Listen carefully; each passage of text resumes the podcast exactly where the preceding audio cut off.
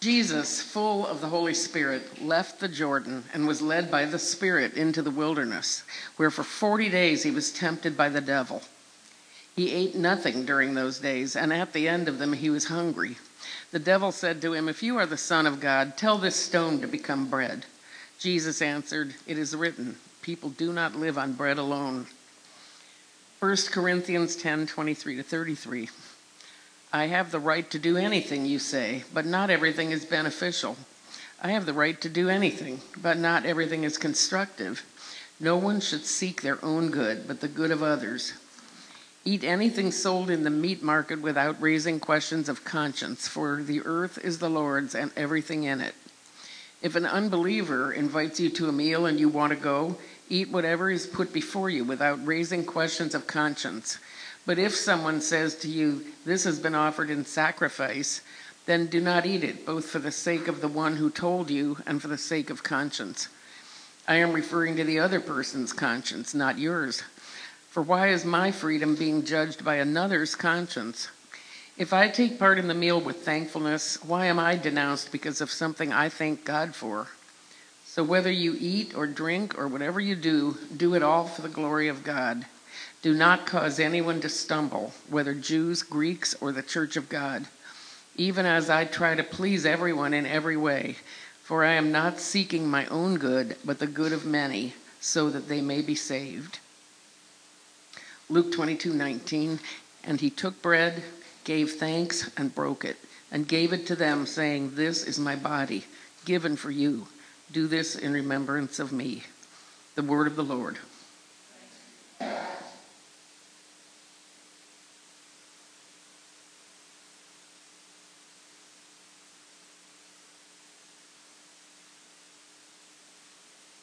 Invite you to pray with me. Our God of grace, as we open up our consciousness to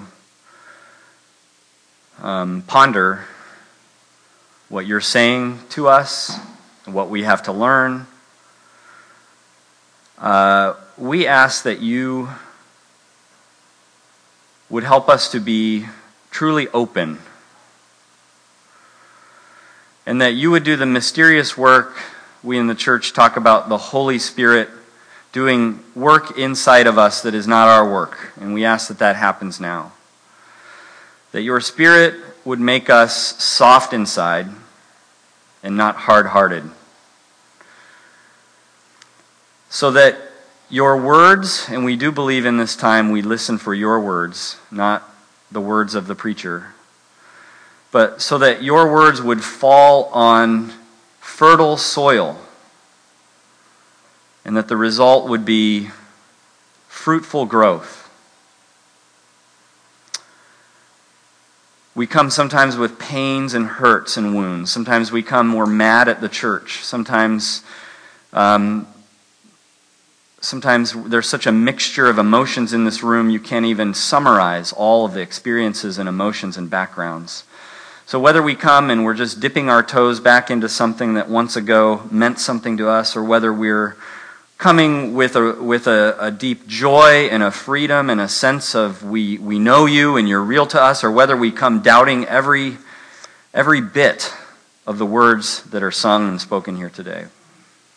Whether we come with hurts or whether we come with celebrations, we're all more of a mess than we care to admit.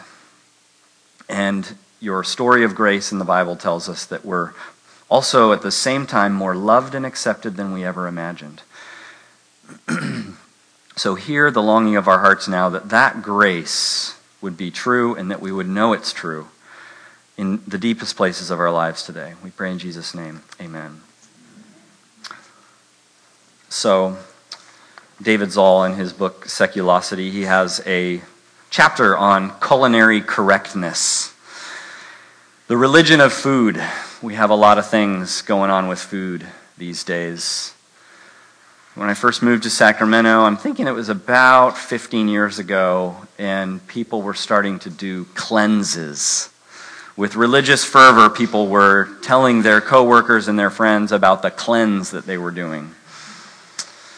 I talked to somebody the other day, so here we are 15 years later, and these conversations are still happening, and they were swearing by bulletproof coffee. I hadn't heard of it. Do you know? Do you know about this? It'll give you something to give you something to Google during the the more boring parts of my message. Bulletproof coffee. There's keto, paleo. Aren't they the same thing, kind of? I don't know. There's plant based, there's vegan, there's vegetarian, there's carnivore. What? What's that? Pescarian. Yes, yes. Is that how you say it? Pescarian? Did I say it right? And so David Zahl says diet has become the justifying story of our lives. Think about what that means. Diet has become the justifying story of our lives. And if you doubt that, you can find people who write things like this, like Alice Waters um, wrote it and put it this way succinctly Every single choice we make about food matters at every level. The right choice saves the world. And so we asked last week the question of the week, which you can find the new question, and you can fill this out for next week. Today, there's a little card, and it's also a contact card that you can use to, you know, tell us about yourself and get to know more about our church. But there's a question on the back, and it's the question of the week. And we said, What is sinful eating? And we got an avalanche of, of responses, which goes just to show that certainly this is a, an area of great religiosity. I've never seen a page so full of answers. I can't, there's no way I can get, I can get at all of these, but there's people who say, um, What is sinful eating? Somebody says, The way I used to eat when I had undealt with anxiety, binge eating. Someone else says, uh, It can be eating in such a way that is wasteful or without hospitality or as a means of justification for oneself. Somebody else says, What is sinful eating? It's when I eat because I feel bad or stressed or lonely or sad or annoyed and not because I'm hungry. Someone else says sinful eating is shaming others for what they eat or where they eat, or ignoring hunger or ignoring being full. Someone else says pick, pickles. it is sinful to ruin cucumbers like that. Someone says when you choose Bud Light over Sierra Nevada. Someone said sneaking sugar cookies and apple crisp that me and my brother made and that has a name attached to it. It's my daughter Mabel. I didn't do it. Someone else says, and I think these, this is meant to be the, a sinful combination potato chips and red wine. Someone else said pork, shellfish, cloven hoof animals. Sinful eating. There's, um, I, I, stumbled onto something new and I checked it out this week just briefly, and I, my eyes kind of got wide at this, this YouTube vegan food drama that's going on, and I hope none of you are even aware of it. Don't waste your time. But it was interesting how there's these videos going back and forth, and how incredibly intense and um, excited and angry people are getting about food. One person saying, you know, well, maybe your the cancer you got is because you're not eating vegan. And so then that person sends an, uh, a YouTube video back, and they're going back and forth, and their colorful language is required in this exchange. And it's really, really intense and as people are pushing their food choices out onto the world around them and into other people's lives. And it gets very personal, it gets very intense. And I was thinking as I saw some of it, I thought, isn't this interesting? If the topic of sexual choices came up with these same people, what would they say? Hey, that's what I do behind the bedroom door is my business. That's my body. Don't tell me what to do with my body. And someone says, No, I have opinions about who you sleep with, who you're attracted to, what you do before and after marriage. No, no, no, no, that's my body. These same, people. And I thought, that's interesting, isn't it? Once upon a time, our culture was much more okay, we all know, we all kind of know what we think about food, but we better stand on the corner and shout out, as modern YouTubers would do, shout out our opinions about sex. And we want to make sure everybody knows. It's flipped, right? It's the opposite now. Oh, we all know, okay, we got sex figured out. Food! yeah. You know, because with, with sex, we've been liberated, right? We're free. We know how it works. Well, in Corinth, in Corinth is the place where the letter of 1 Corinthians ends up, and this is a very personal letter, that's being written by the Apostle Paul to people who have very concrete issues that he's heard about. He's addressing these concrete issues. And in Corinth, apparently, there is something similar to that YouTube drama going back and forth between opposing parties within what was this, um, this church, this kind of rough edged early house meeting church. And some people are saying, hey, we're Christians, and Christians can eat anything. That cheaper meat that you can get that was used in sacrificial rites, hey, it's still made by God. And we get to display our freedom and liberation by the gospel to others by eating it. And there's another group of people saying, no, you're basically participating in the idolatry by eating that stuff. These other people would say, no, my conscience just feels like I'm, if I'm eating that, I'm, I'm just taking one step closer towards it, and it's dividing my heart, and it's tarnishing my devotion to God and to Jesus. And they probably even said something like, you know, this, the age old argument of the slippery slope. You know, I'm sure maybe it's not that terrible to eat just the meat from the idolatrous sacrifice that's sold cheaper at the market. But it, I mean, if you start letting yourself do that, eventually you'll find yourself in the temple rituals themselves, participating in all of it. And so Paul writes to them, and his answer really is kind of like this like he says one line or one or two lines, and the one group would be saying, Yeah, see, he's with us. Just like the YouTubers today. And then he says another line, and, and then the other crowd is like, No, see, he's with us. And then hopefully they're both kind of starting to scratch their heads and go, Oh, wait a second. What's, what's Paul trying to say? Both sides are getting it wrong. Both sides are doing what humans always do when we go about life without the gospel. We latch onto an enoughness paradigm, an enoughness program, and we get on our little hamster wheel of validation, where we hope to prove that we, and probably not you, are doing enough. We are acceptable.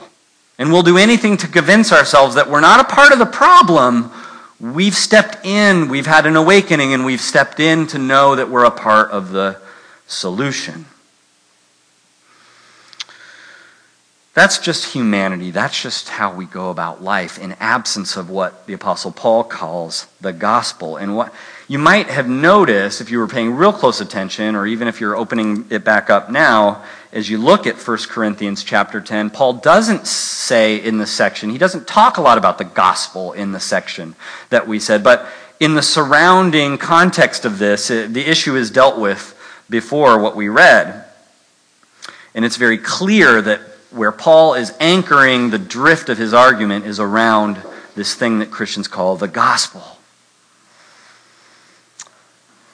So, we like to go without the gospel, we like to go with our enoughness paradigm and get on our hamster wheel.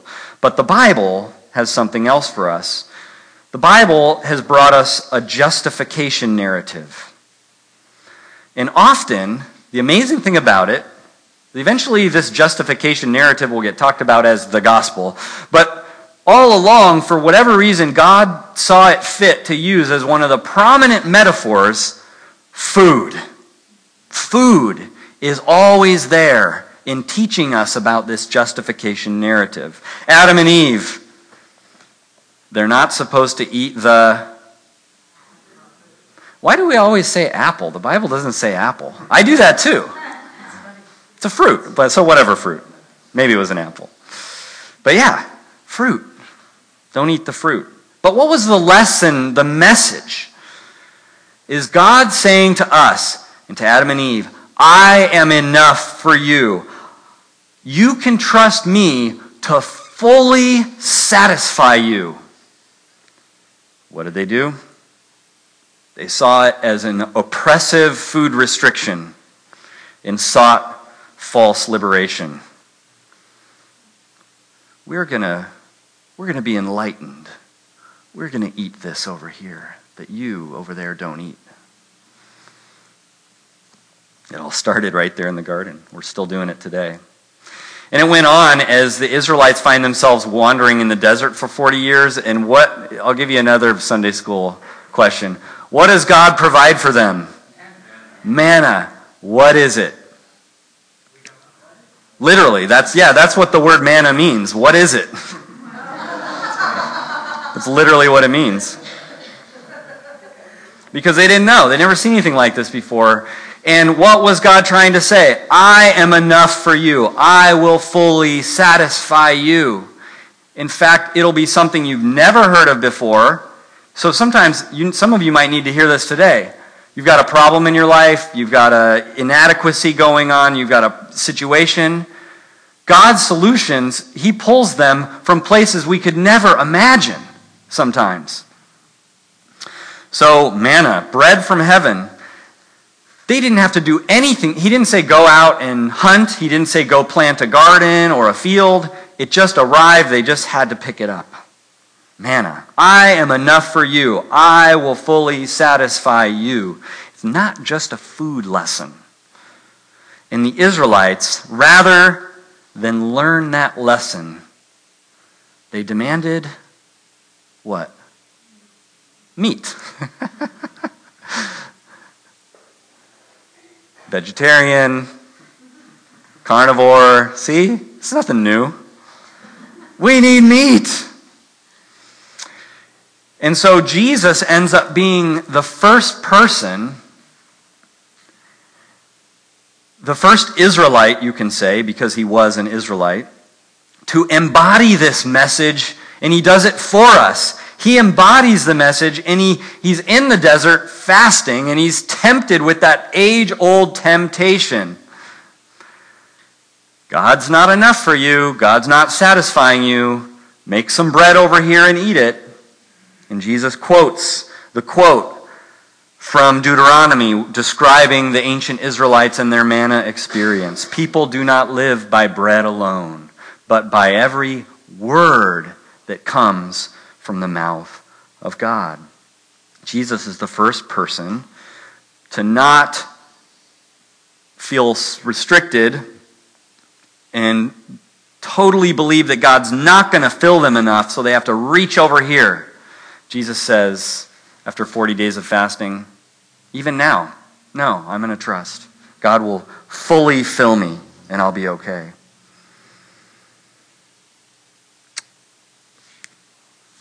Resisting the bread for the sake of spiritual filling. What's the Bible doing? Well, over and over, the Bible's trying to help us understand that there's two different kinds of hunger. There's our natural physical kind of hunger, and there's also a spiritual hunger. And we're so in touch with our physical sense of hunger. We're so in touch with it. We analyze it. We talk about it. We have different philosophies of what it means and whether are you really hungry or are you just bored? And you know what's what's going on with this hunger. And we're very in touch with it but our spiritual hunger. The tendency is we're not very much in touch with it. And so in the Bible, we're constantly being drawn to think about it, and God uses our physical hunger as sort of the sign and the picture and the metaphor to help us understand our spiritual hunger. And so in Psalm 63, one of my favorite places in the Bible, it starts out this way You, God, focuses on God satisfying. You, God, are my God. Earnestly I seek you. I thirst for you. My whole being longs for you. It's a hunger language. In verse 5 of Psalm 63, I will be fully satisfied as with the richest of foods.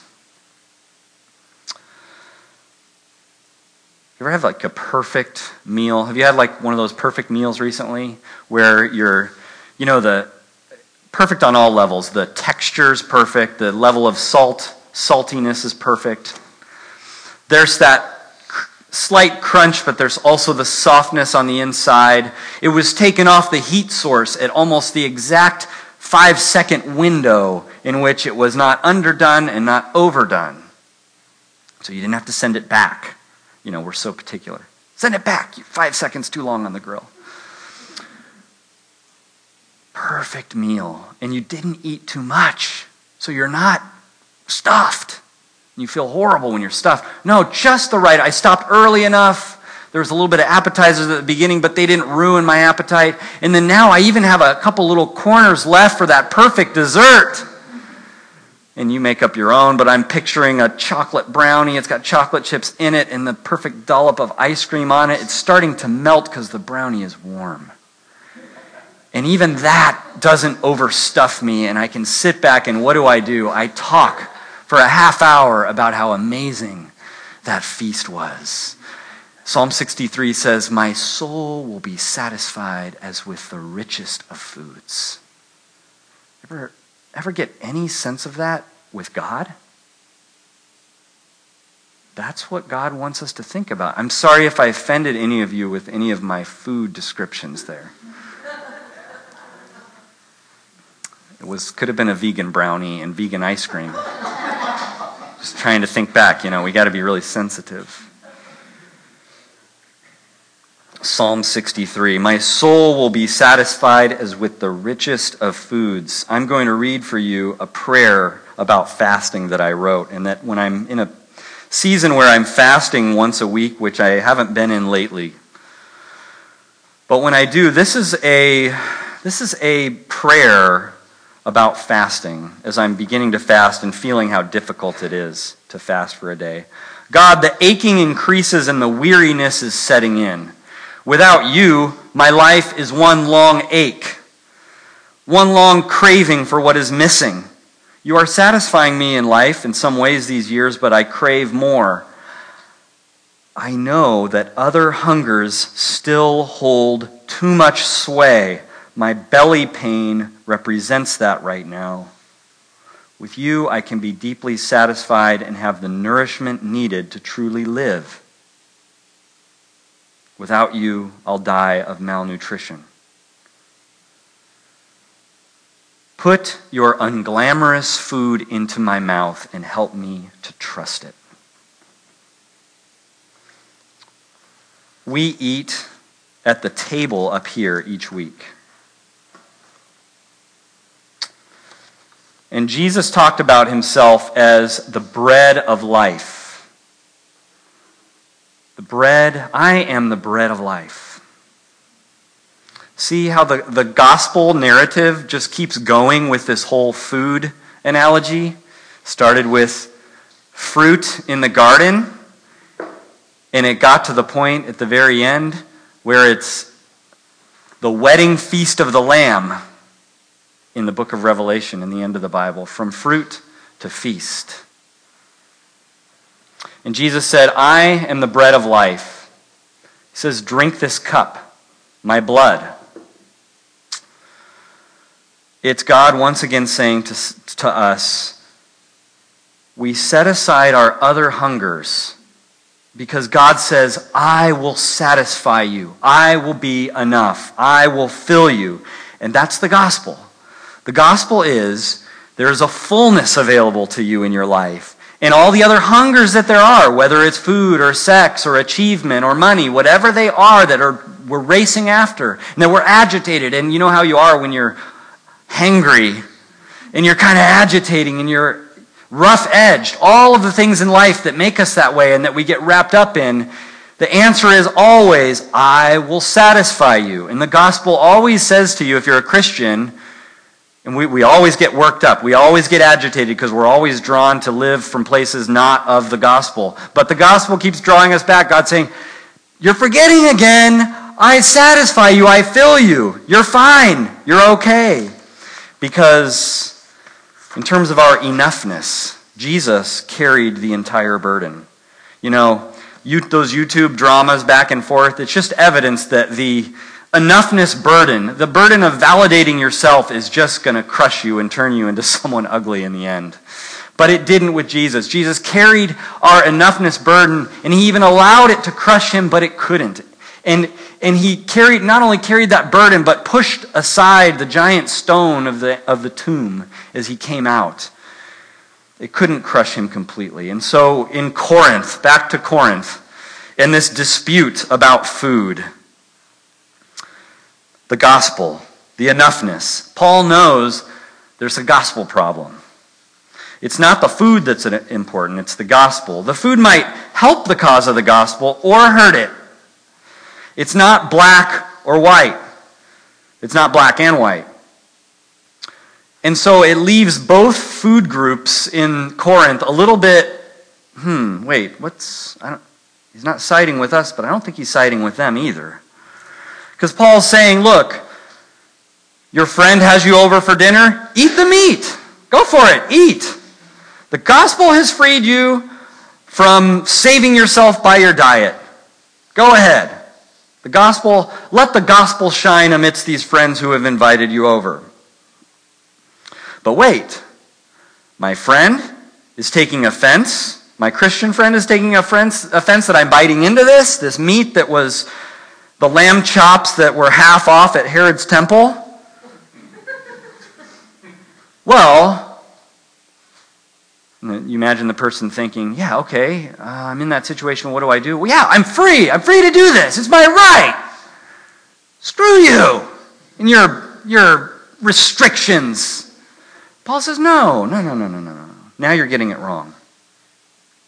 Because if you take that, if you have to push your liberation, your gospel freedom on everyone else, then you're being insensitive. You're not understanding. You're actually hurting the gospel in the other person's life. There's more going on here. If, the, if your gospel freedom has you not loving other people around you and considering where they are at, then you're not dealing with the gospel anymore. The, you've used the gospel to get off track and to just be all about freedom and liberation at all costs. So he talks about considering the weaker person among you. That may sound like an insult, but it was a way for Paul to get underneath the language here and just to say there might be other people around you who are, have a less developed sense of Christian freedom.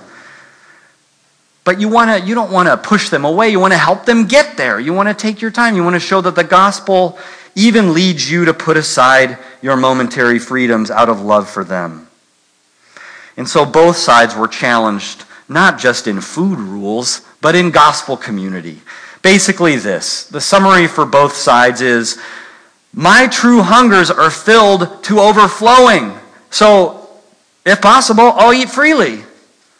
But if needed, I'll hold back because it might offend someone over here. I never need to eat one way or the other. My needs have been my needs have been overfilled spiritually. And so when it comes to food, sure, it's great to express the gospel with my eating freedom, but I don't need to. I'm, I'm, you know, you know how in baking what you do with brown sugar? You pack it in. And you're supposed to. And that's a picture of the gospel. You know, God keeps packing until it's just spilling out over. That's what we have. And that's the confidence that you can have and it kind of settles you and chills you out towards others and allows you to look and go, I'm, I'm okay. I can say, what do the people around me really need? Let me just close with a feasting prayer. So, this would be a way to break a fast. Um, bread of life, I'm about to put some healthy food in my mouth. You could do something like this with every meal you eat. You have met me in this fast and fed me mysteriously. As I bite down, chew, and swallow and reach for more, as I gulp and taste the sweet and savory flavors, I am celebrating what you have done through Jesus. I am feasting now because good news has come. You died for our sins. You are reconciling the broken world to yourself you rose in victory over the grave, and that's the food that fuels and energizes my life. Your good news is the word that sustains me through the aggravations of this life. Fill my life with your gospel. Cheers. And amen. Will you pray with me? Our God of grace, fill us up. We can't fill ourselves. In many ways, you have shown and we see in our own lives. You've told us through Scripture, but we experience it ourselves, that our own greatest attempts to fill our life with satisfying things often just backfires. We need your help. Show us where we can dine at and then when we come and when we sit down, deal with us graciously. Even though we might refuse and turn our head away from the bites that are good for us, would you speak and sing to us and help our hearts soften that we might that we might receive from you the grace and the gospel that you've given through Jesus Christ. In whose name we pray. Amen.